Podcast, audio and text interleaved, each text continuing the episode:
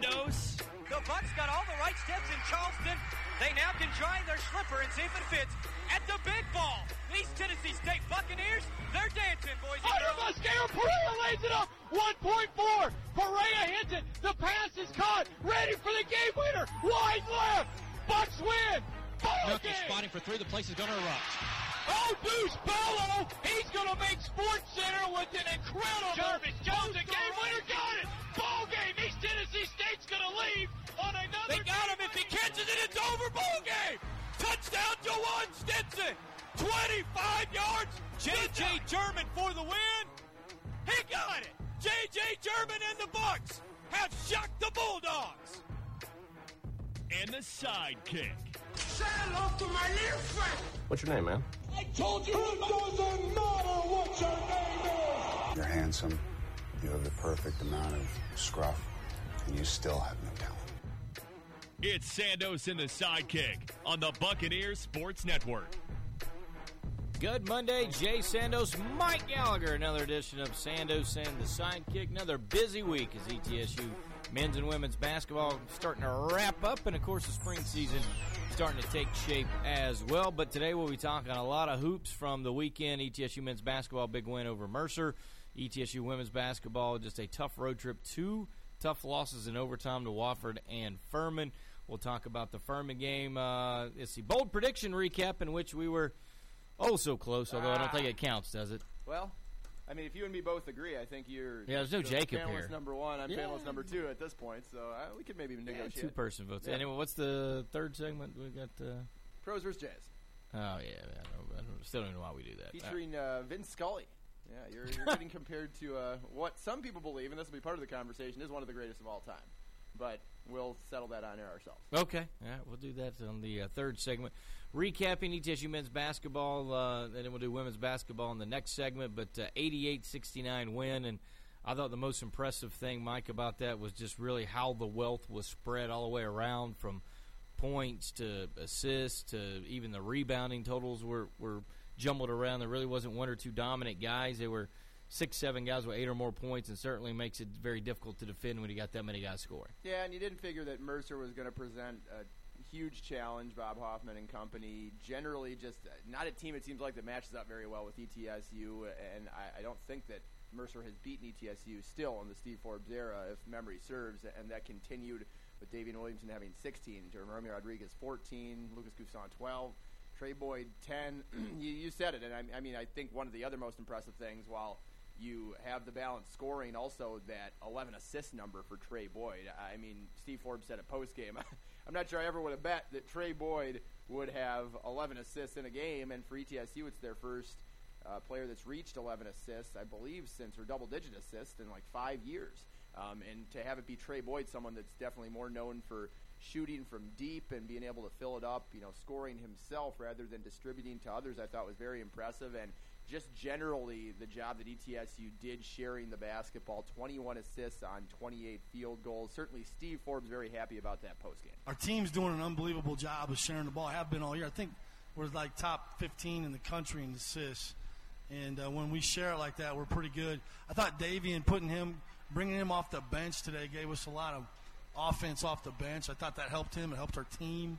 I like I like that a lot. I believe I went back and looked it up. 21st, I think, is the total number for ETSU in assists. Assists per game, they're a bit lower, but in terms of total assists on the year, number 21 in the country. And they definitely were working the ball around the perimeter, going inside, using the outside game as well. Every facet offensively really seemed like it was working.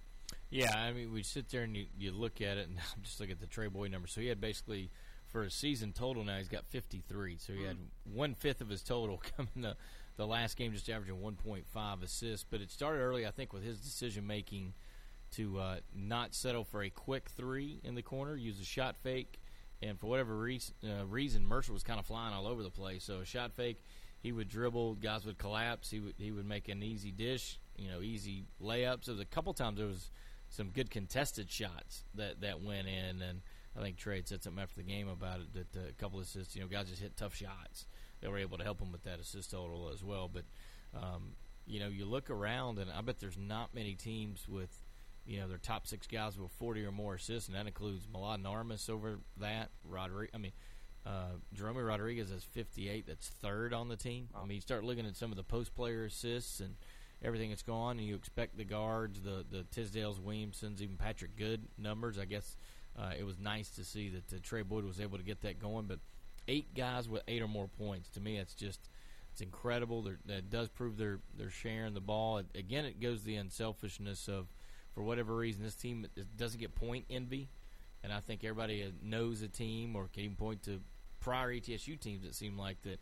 You know, if a guy doesn't have his or, or not be able to get, they start forcing things, taking bad shots, trying to make sure that they keep that point scoring average up. And for whatever reason, these guys seem to be totally content with uh, moving the ball around and just seeing whose day it's going to be. And then I think they do a good job of recognizing who's having a good day and in getting them the basketball. My key to the game was second chance points. That was really the only quote unquote hustle board stat where ETSU didn't have a huge advantage. Leave it to me to jinx that. But 40 to 21 in bench points, 44 to 24 in paint points, 17 to 7 in fast break points, and they were plus five in second chance points as well, 16 to 11. So no slouch there either. You mentioned that there were eight with eight or more points. The only man that did not reach that was the walk-on Miles Rasnick, who Miles Rasnick, who came on and played just one minute, did score though, got his deuce on a couple of free throws. So nine played, eight with eight or more points. More from Coach Forbes. It means everything. You know, uh, we've we got a good feeling about ourselves. We had a sustained effort today. wasn't you know play hard one half, not the next half. Uh,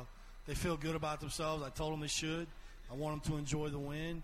Uh, we don't have boot camp on Monday. They were really excited about that, um, and so proud of them, man. Proud of them. And and it's basketball is a long season. You got to have a short memory, and you got to learn from your mistakes and continue to to play. And and they they did that this week, and now we got to go on the road for two more, and then have a week off where we finish it up right here at home you know, uh, against Western Carolina. That was just generally about the two wins, how big it was to get those over Citadel and Mercer. Now ETSU, their players at least can take the early morning off, which I'm sure they're very thrilled about, as Coach Forbes said, because after the results against Furman and Wofford, they were doing two a days up at 6 a.m. back at 3:30. So not having to do that after putting up 91 against Citadel.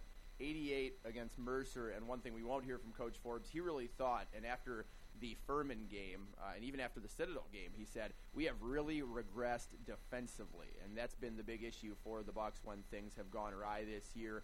But he did say those first 30, 35 minutes against Mercer on Saturday that he thought the Bucks took big steps forward, a dominant and dynamic defensive performance again, which is what we'll hear from Coach Forbes in a second, is really going to separate this team as they go towards the postseason. Well, I, I think the amount of points and open looks. You know, it's hard to quantify that sometimes point totals because guys do hit tough shots. They do some sure. some things and it happens. But to me, the alarming thing was the amount of open looks they were giving up, whether it's miscommunication and, and how uh, they were defending something, miscommunication on who was going to get what, or, or just not having the right assignment or getting lost. There was a couple times we saw Citadel where guys were getting lost in screens and, and not being able to do it. So I think that was uh, what it was, and it certainly get pressure. And then Ross Cummings, who I know came out of the the gates a little hot there in the second half, but they held him scoreless at halftime, and I thought that kind of set the tone and really kind of took Mercer out of what they wanted to do in the whole first half. Final comment from Coach Forbes, and ETSU fans will love to hear this comparison. I told our team afterwards if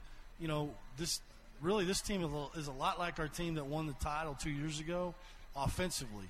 We we got kind of the same numbers. We share it. We're hard to guard, but when we're but we're not always locked in defensively. And that team was really locked in. If we can get locked in defensively like we were today, and make free throws like that team did, went 19 for 19 in the championship game, then we got a chance to win it. So obviously, you love to hear if you're an ETSU fan that the Bucks are in that kind of form at least on one side of the ball. They went 27 for 35 from the free throw line. We'll talk about that more in bold predictions. But defensively and at the line on Saturday, that is certainly what uh, Steve Forbes wanted to see that kind of effort, that kind of performance, and those kinds of results. Now, just to touch on the overall picture of the Southern Conference, Wofford, once again, I thought startling uh, to see them decimate UNCG the way that they did again because the first game was 72 to 43 between those sides. You're like, okay, well, Spartans just probably had an off day doesn't look like it's the case because 80 to 50 was the final in that mat uh, that huge matchup on Saturday night. Wofford uh, beating the Spartans and taking the one seed for sure. They also have clinched a share, and their magic number for uh, getting the solo conference title is just one at this point, but clinched a share of the Southern Conference regular season title. They're 15 and 0. UNCG now just a half game ahead of Furman and ETSU. So some of those scenarios we were talking about last week, Jay, of tournament seeding where you want to be, are suddenly uh, right in play. You know, we talked about ETSU maybe getting to the two seed being a bit of an outside shot. It doesn't look like an outside shot at all anymore. It looks like a very big possibility if the Bucks can do- go and take care of business at VMI on Thursday. Then they've got UNCG on Sunday, and that, regardless of result, should ETSU win, will be for second place, and that would put ETSU in a position if they and Wofford went out to avoid the Terriers until the championship game. Yeah, I saw something where they were uh, big debate going on in uh, Twitter, and I saw that uh, SoCon John, we've had on the show before, had put the standings as if it ended today, uh, which would make sense, and uh, ETSU would lose the tiebreaker Oh, to would, okay. Furman as as of today. Sure. Um, and so I think ETSU, unless again I haven't checked the numbers on RPI and stuff because UNCG took a couple losses, the RPI could come into play Hmm. um, if Wofford beats Furman and remains undefeated. If Furman is to beat Wofford, they would win every tiebreaker with ETSU and UNCG by virtue of being Wofford. I think it's pretty simple. But if they were able to get in a three-way tie uh, with UNCG, Furman, ETSU, and they pretty much all beat the same teams, um, then you're looking at the RPI. The the one issue is that um, that would mean Furman would win out. Well, actually, see, I don't think there's a way to tie a three-way tie for it to work out because if Furman lost to Wofford, they have five losses, Right. And then you know UNCG would have to lose two, which would be to ETSU and then, but then who would ETSU lose to to get a three-way tie? So Correct. a lot of it is still be worked out. But if there is But there's that possibility, If and a there- very open possibility. Uh, there is. If there is a three-way tie and Furman were to beat Wofford, then Furman's going to win all those tiebreakers with UNCG and ETSU.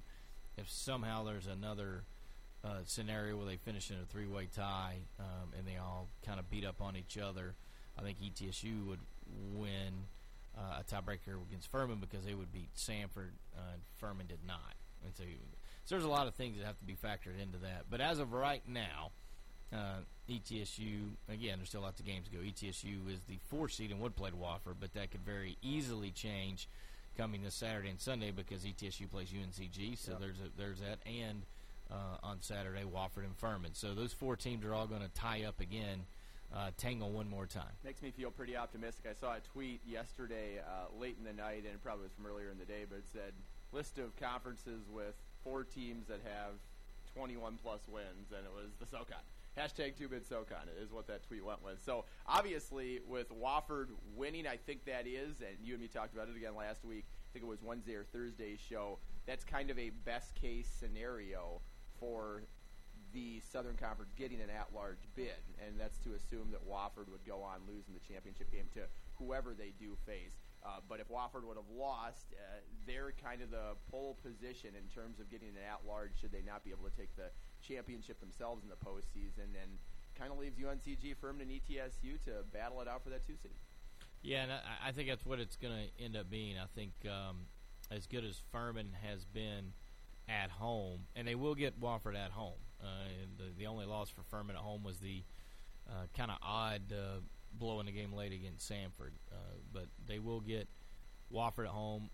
That's probably the best shot for them to beat Wofford. But I, I still think Wofford just just enough to, to get by Furman, and then pretty much ETSU and UNCG are, are battling each other for a two seed. And even so, they could still be in a two three game. And the only thing that really matters is what time do you play the day before and what color uniform you're wearing the next day. I mean, once you get into Asheville, the two three one four. I mean, it's really not a lot. I mean, to, to me, it's all all about maybe who you get matchup in that first round. Everybody has bad matchups, and, I, I'm still saying I believe Mercer's still going to be a tough out for UNCG to, to end the regular season in Macon. I still think that'll be a tougher battle for UNCG. That's a team that really gives them fits, sort of like Citadel does ETSU.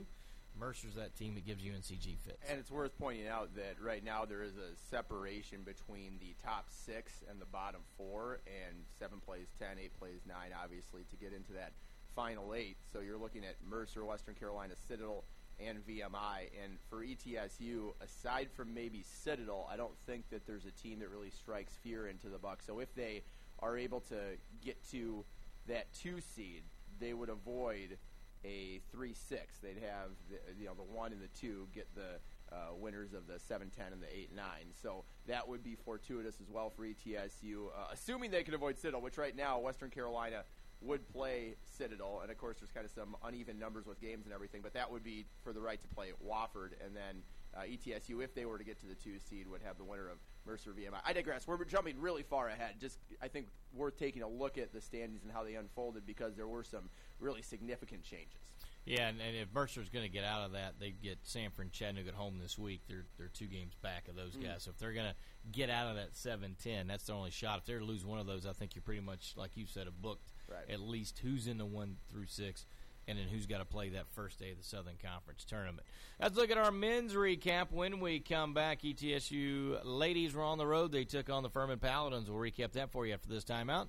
After this word from Santos and a sidekick on the Buccaneers Sports Network. It's funny how things can multiply, like cold weather. One minute, a few snowflakes fall. The next, you need a snowblower just to find your feet. Or tardiness. Run two minutes late in the morning and you're a half hour late to work. Come on. But good things come from multiplying too, like the new Multiplier Instant Games, which give you a chance to multiply your winnings. So go ahead, enjoy the good kind of multiplying today with the new Multiplier Instant Games, only from the Tennessee Lottery. Game changing fun. Please play responsibly. Wow, am I happy about my new Wow Rate e checking account at Citizens Bank. I got a huge rate on my deposit and great account features. With that sort of a deal, I'm saving for much needed Bucks tickets to cheer on my team. Learn more about Wow Rate e checking accounts at citizensbank24.com. Wow Rate e checking accounts at citizensbank24.com. Go Bucks! Bank your own way. Citizens Bank member FDIC. Looking to promote your business but don't know the best avenue? Stand out from the crowd and go big with billboards. We're Allison Outdoor and we're the new guys in town. Whether it's digital or traditional billboards, our locations span the Tri Cities. If you're looking for high exposure for a day, a year, or anything in between, we have rates and packages for you. Call Nick Stickley for pricing at 423 360 4809 or AllisonOutdoor.com. And go, Bucks! Food City is excited for another thrilling basketball season with the ETSU Buccaneers. Even when slicing up the finest cuts of beef, selecting the freshest produce, or preparing the sweetest baked goods, we live and breathe Navy and Gold. So go get them, Bucks. On your quest for a Southern Conference championship and beyond, Food City is with you every step of the way. Food City, official supermarket of ETSU Athletics. Today and every day, the Johnson City way. Johnson City Honda is proud to support East Tennessee State Athletics. Excellence and education, teamwork and trust, success and understanding. They are the core values that drive the ETSU Athletics program to excellence. ETSU Athletics and Johnson City Honda, a winning combination. The Johnson City way. Today and every day, Johnson City Honda is committed to bringing the Tri Cities a truly unique way to buy a new Honda or a certified pre-owned Honda. It's a way of business we like to call the Johnson City way. When you come to Johnson City Honda, you can have the confidence in knowing you're getting a great deal along with outstanding customer service that will last long after the sale. We invite you to come by today and shop our outstanding selection of vehicles and experience a different way, an easy way, our way, the Johnson City way. Johnson City Honda, proud to support the ETSU Athletics program. Today and every day, the Johnson City way. Johnson City Honda, Johnson City.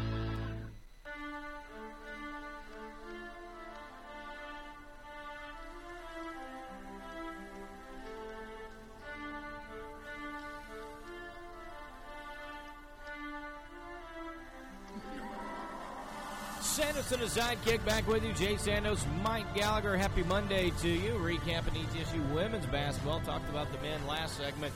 Tough. Oh boy, I mean, if you could just tough weekend. I mean, just all together. Just I don't know what's what's more heartbreaking. The uh, what the men had last week, where you just had a a home game against number one seed. You had an opportunity that kind of slipped through, and then you just struggle to show up on the Saturday. Or road games where you have an opportunity to win win both uh, in an extra frame, and uh, just having two tough losses. The Wofford loss on Thursday was pretty tough. I didn't think that could be topped. And then Saturday, yeah.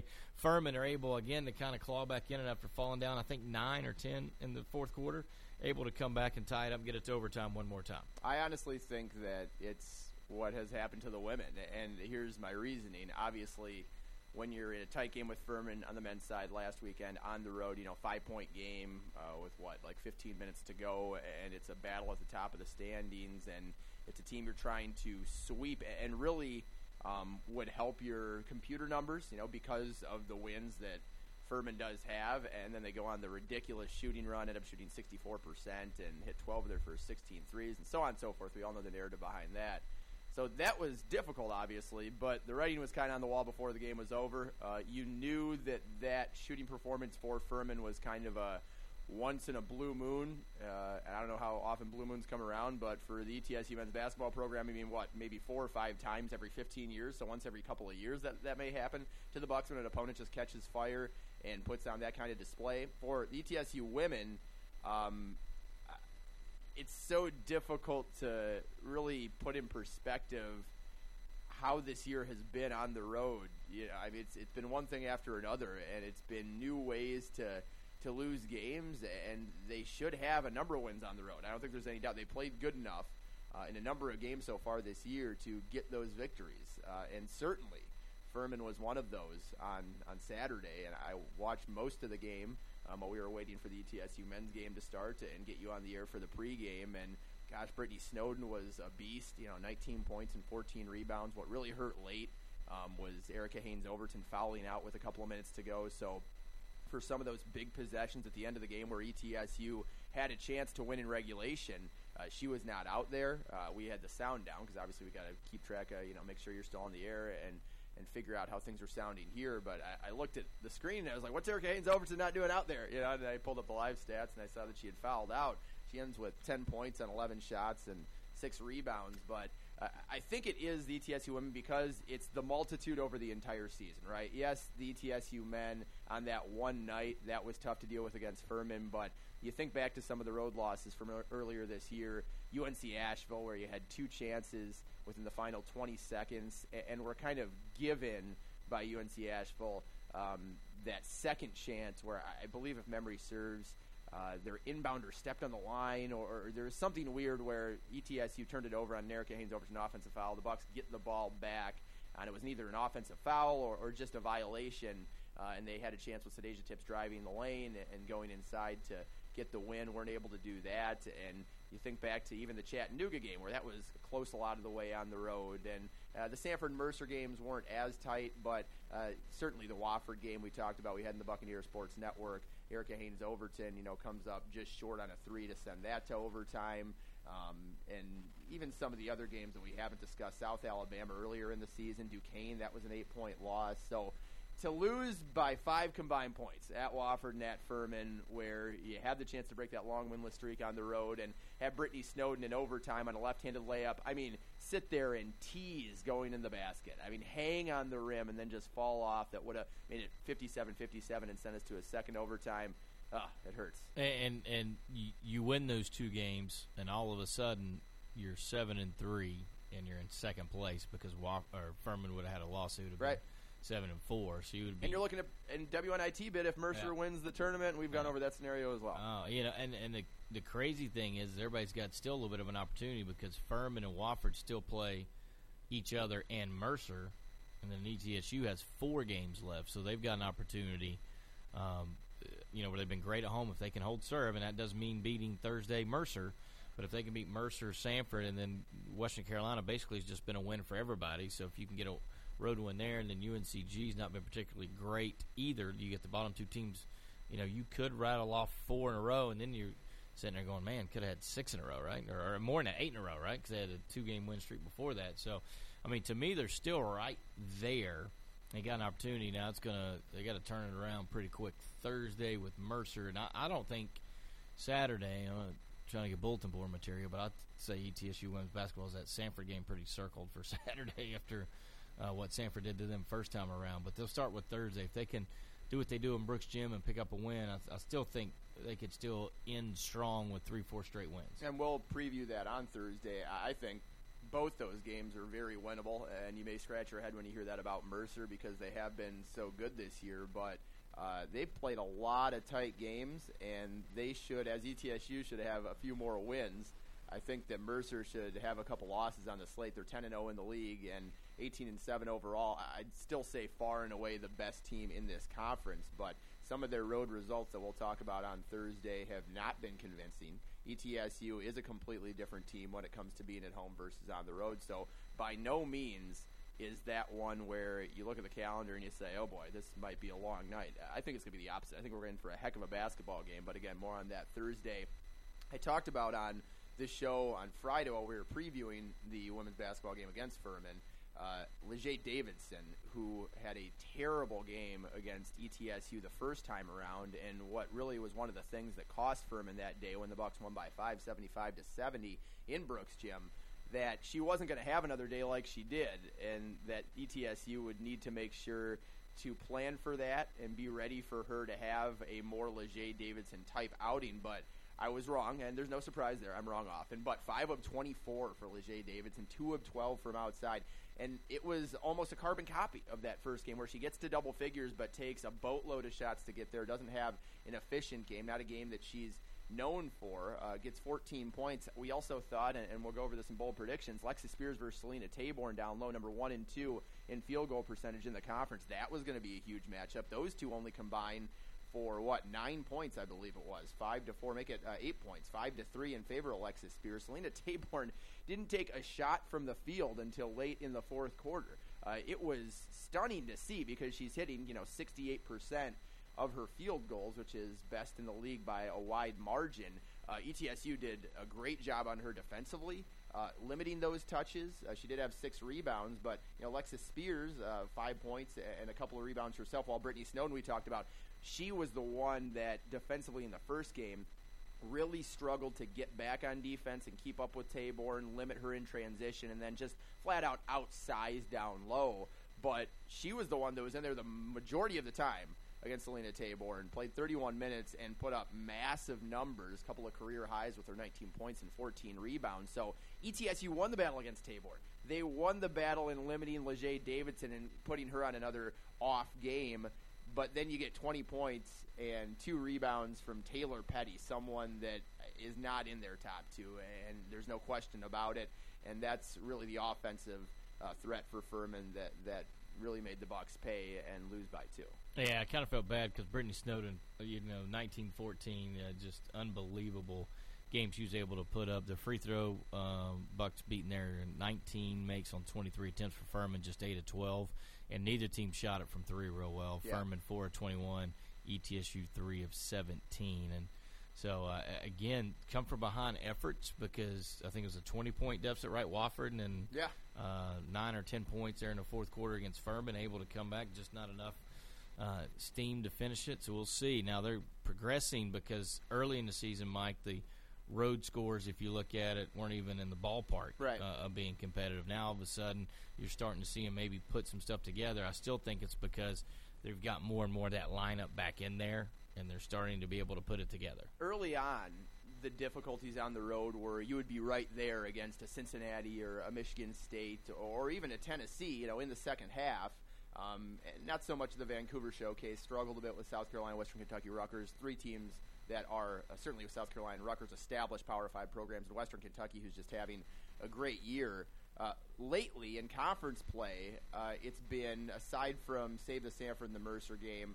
Um, you know, Chattanooga they hit their free throws late, but a lot of what ETSU has managed to do is have really, really strong third and fourth quarters, and you can credit some of their depth to that, and also the fact that Erica Haynes Overton has had massive second halves. But they have made up ground to come back and win at home against Wofford.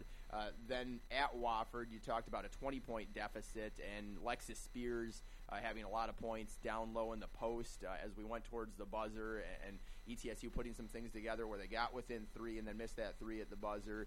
Uh, Furman, of course, uh, a similar type result in, a similar type of way, but the narrative has flipped a little bit. ETSU is not showing any quit. They're showing tons of fight, and you have to love that if you're Brittney Ezell and company because that shows you that this team, regardless of how the first 15 road games have gone this year, road slash neutral site games, regardless of how those have gone, they're still right there. She has not lost the team. There's there's no question about that. They are with right there with her, and they're still fighting tooth and nail to try and break that long string of uh, well, what unfortunately is at the end of the day futility uh, on the road. But at home, seven and four, and so that's the bright side of this is that Mercer and Samford, you know, coming up. ETSU is undefeated in conference play at Brooks Gym. They're going to need big crowds. Obviously, the fans have not let them down the entire year. I don't think they will Thursday or Saturday either, and uh, specifically Thursday, that game's going to garner a ton of attention as ETSU tries to deal Mercer their first conference loss. Yeah, and I, I'll be curious to see because that's been a huge home court advantage for ETSU. They've certainly in league play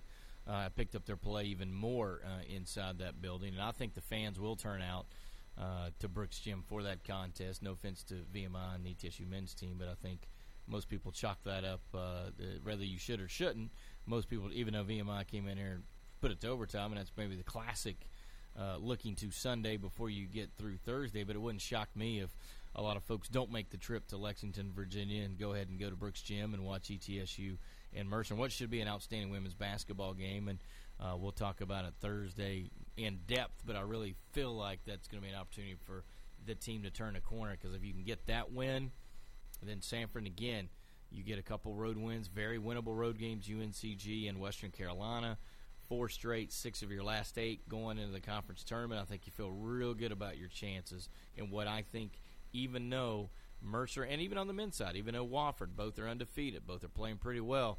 I still think that the conference tournament is still a little bit wide open on who could win it on both sides of the ball. Heck, it'd be seven of the last nine because ETSU had those three games in a row at home, UNCG, Western Carolina, Oh, yeah, and that's right. Chattanooga, uh, that they won on the 31st, 2nd, and 9th. I wonder what a win over Mercer could do psychologically for ETSU. Oh, exactly, yeah. You, you know, you talk about the mental side of things, and of course, having the long losing streak on the road, that's going to wear on you, regardless of who you are. It's just human nature, and it's going to start to get in your head. Clearly, ETSU still has plenty of belief that they can win on the road with the efforts that they put up, but all of a sudden you beat Mercer and you look at the conference standings and see a team at the top that you beat once and certainly played with for three quarters on the road. We're ahead at halftime down in Macon.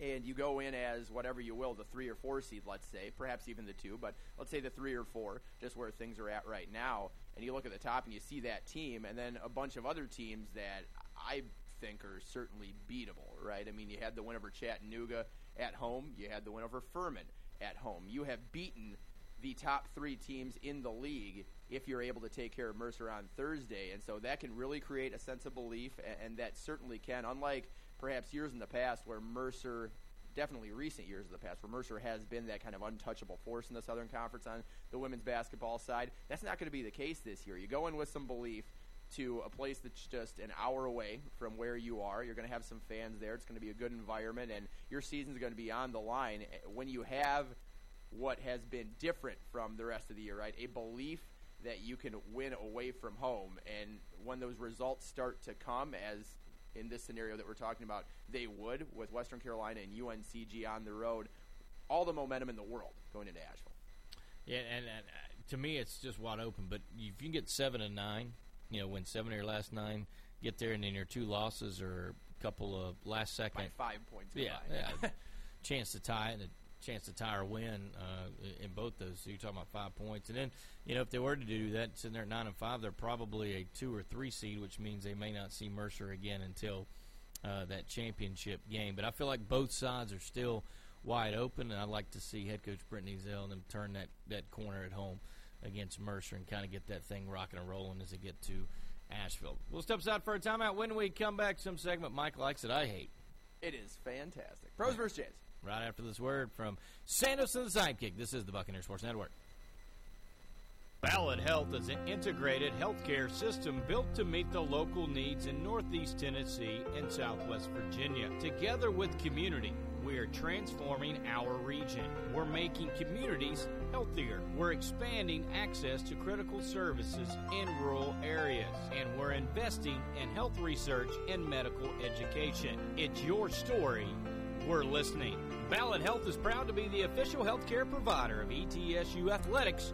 Go Bucks! The Carnegie Hotel is Johnson City's only AAA four diamond property that is unique, tranquil, and brimming with character, just adjacent to East Tennessee State University. When it's time to dine, Wellington's restaurant in the Carnegie Hotel is the place to be, serving breakfast, lunch, and dinner in grand style. And why not come indulge yourself at Austin Springs Spa, located right inside the Carnegie Hotel? East Tennessee's premier full service spa provides everything you need to rejuvenate, revive, and renew. The Carnegie Hotel, 1216 State of Franklin Road in Johnson City.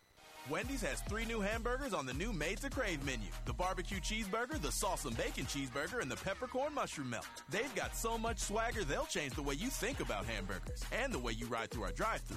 Maybe you'll lean your seat back a little. Maybe a lot. Maybe you'll roll your windows down. Or maybe your window's broken because you punched through it to get your hamburger faster. Try the three new hamburgers on Wendy's new Made to Crave menu and download the Wendy's app for craveable deals today. At Wendy's, we got you. At participating Wendy's.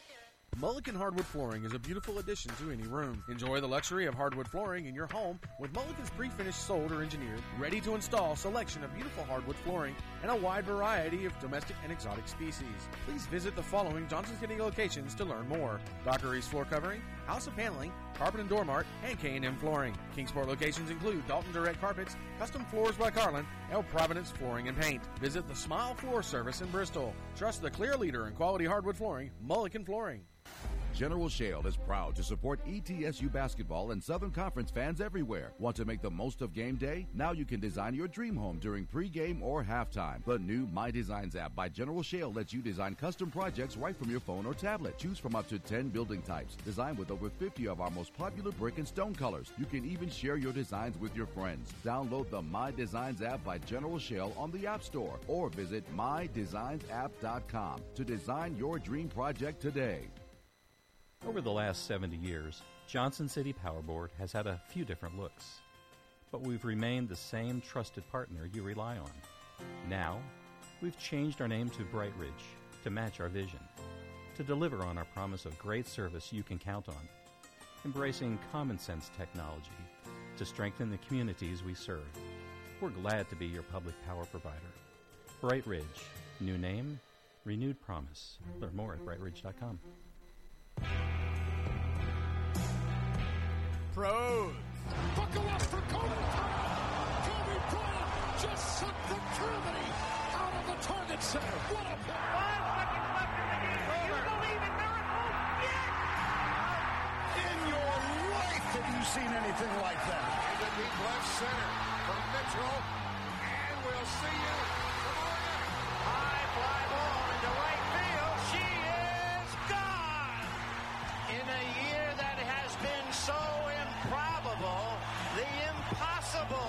has happened. Edmonds hit 42 home runs during the regular season. And we are going to game seven in the National League Championship Series. Bears is out on the field. He's going to go into the end zone. He's going to go into the Bears. The Bears have won. The Bears have won. Versus Jays.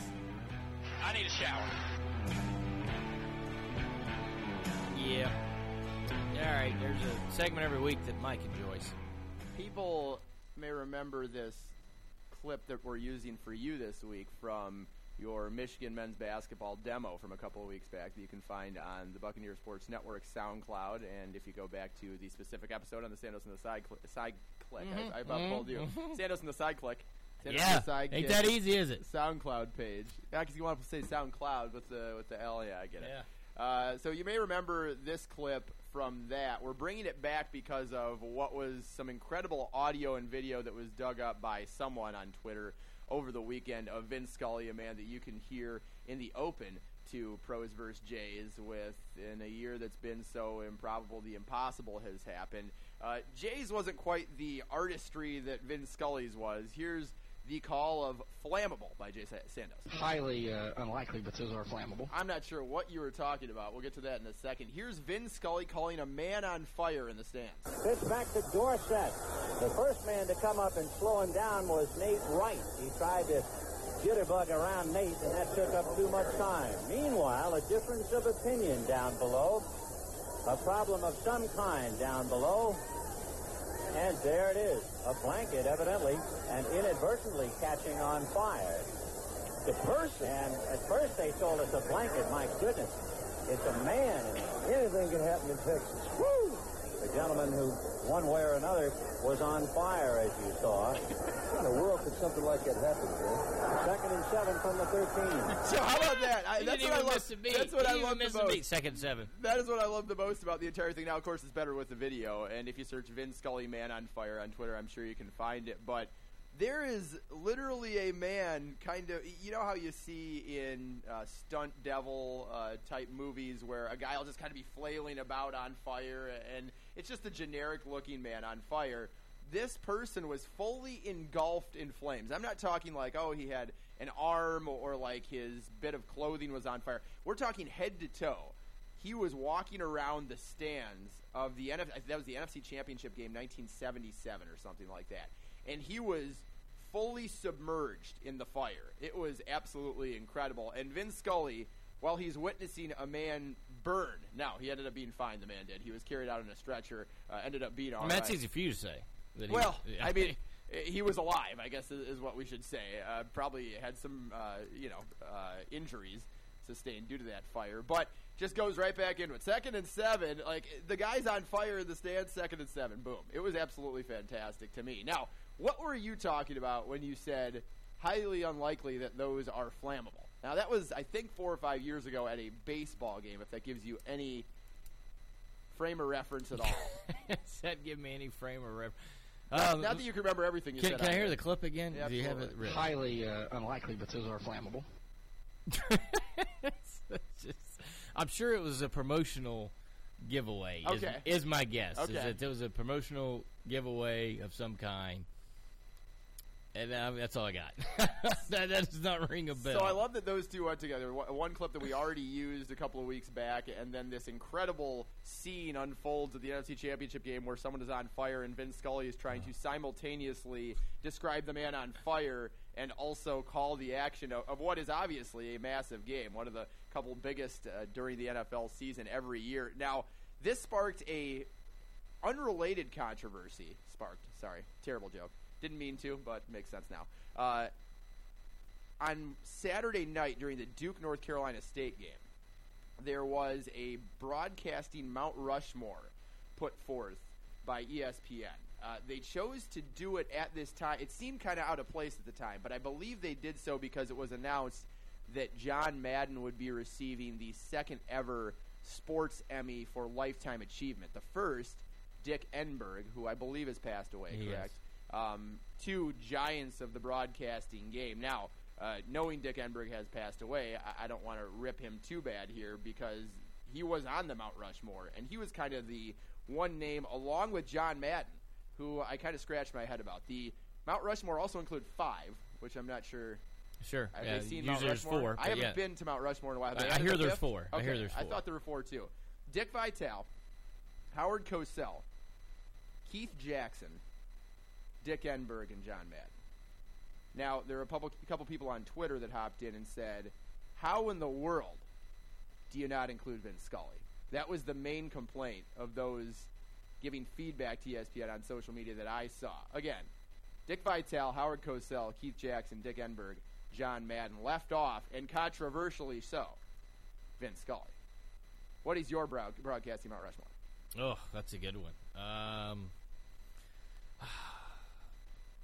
tell you what, the, first of all, I would have Scully on there. Okay. Uh, th- th- this is always the fun game because it's like it's easy to put people on there. It's it's who you take off.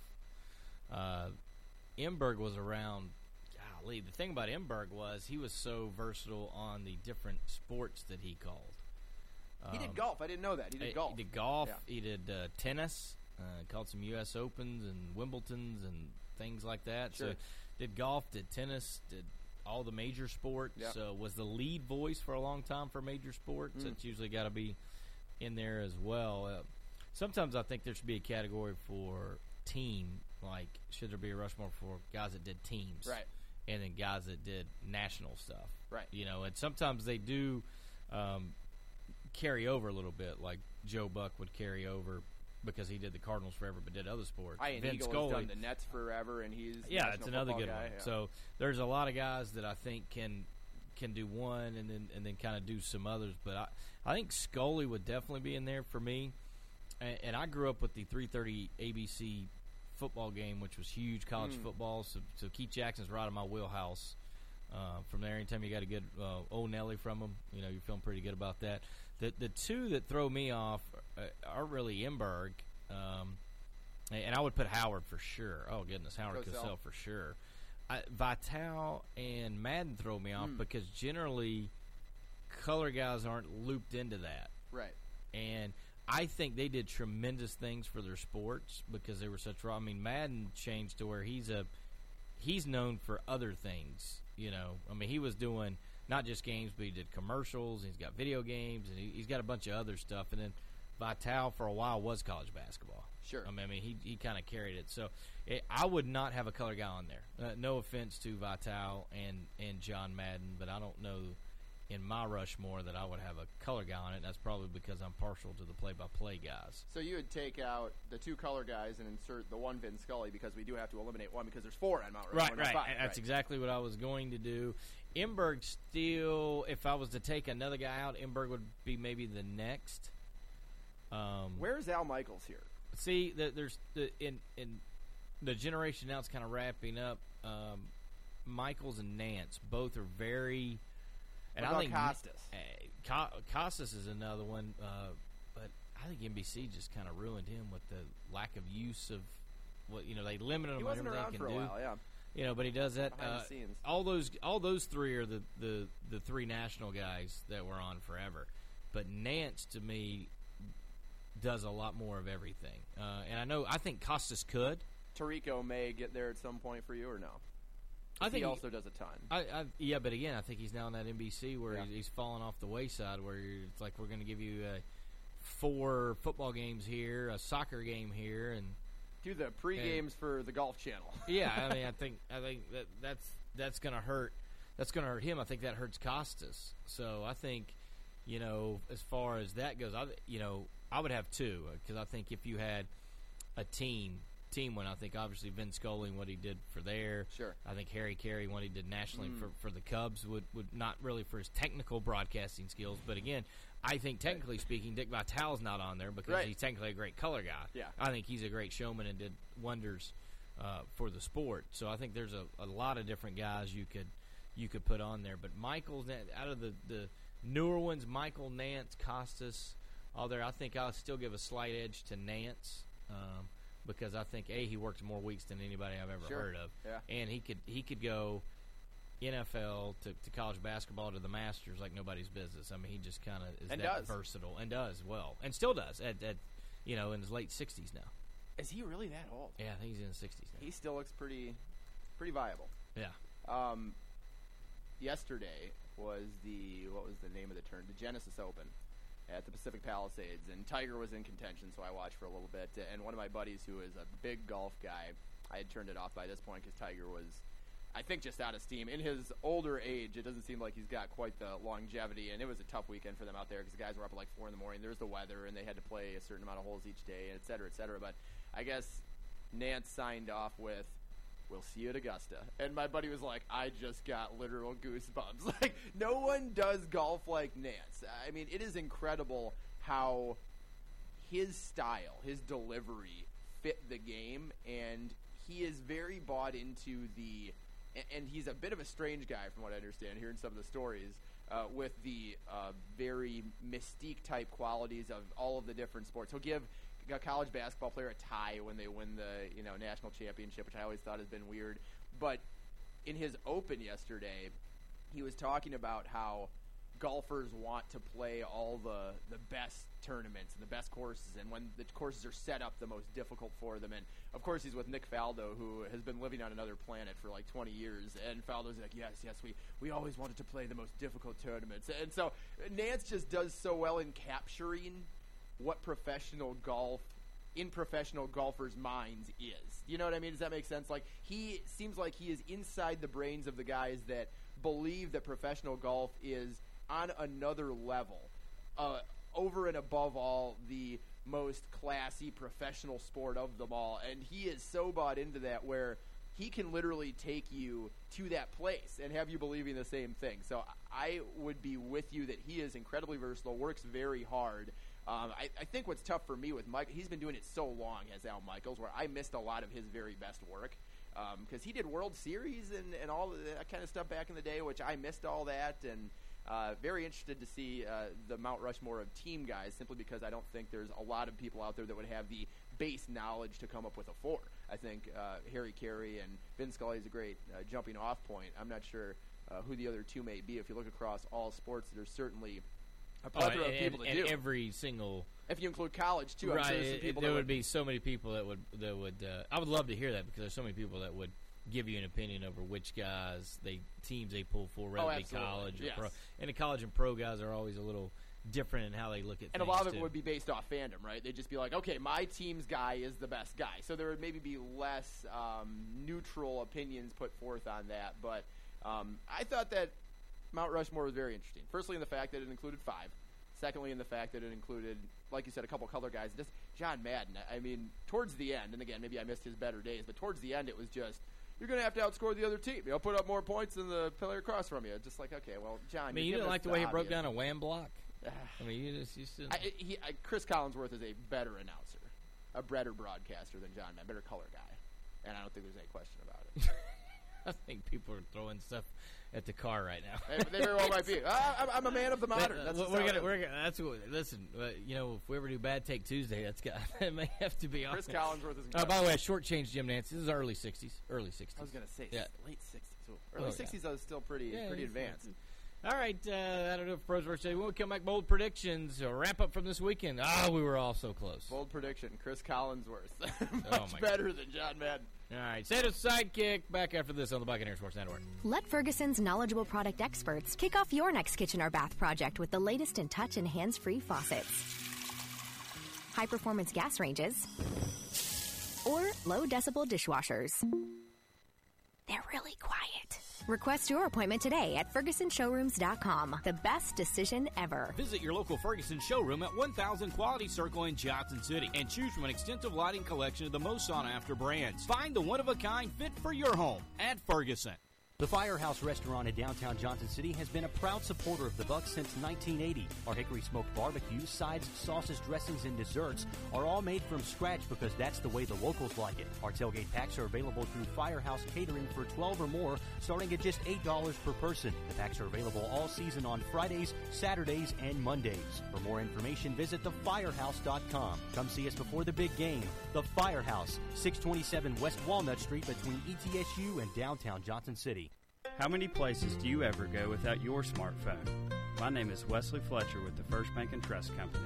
Now you can pay securely for your purchases with your smartphone too. Just add your check card to the Wallet app on your phone to pay for all your purchases. So keep on moving, keep on traveling, and keep on shopping with the First Bank and Trust Company and Apple Pay, Ando, providing mobile solutions when you need them most. Your bank for life. FirstBank.com, member FDIC. Look, if you're like me, you got a lot to remember. Like, remember to pick up some refreshingly cold lemon lime Mountain Dew ice. Sounds good, doesn't it? Well, here's my trick. If it's a nice day, I think nice rhymes with ice. And that reminds me, I better get some Mountain Dew ice. Or if someone asks me for the time, I think time rhymes with lime, like in lemon lime. If I work at it, anything can remind me to get to the store and get myself some Mountain Dew ice. Mountain Dew ice. Remember to get some. Welcome back to Smooth 92.2. I'm Dr. Love, and I want to hear the secret to your romantic success. We've got Brian on the line. Bright guy. What'd you do? Well, I wanted to spice things up, so I surprised my wife with instant games from the Tennessee Lottery. Oh, and did those work, Brian? You know they did, Dr. Love.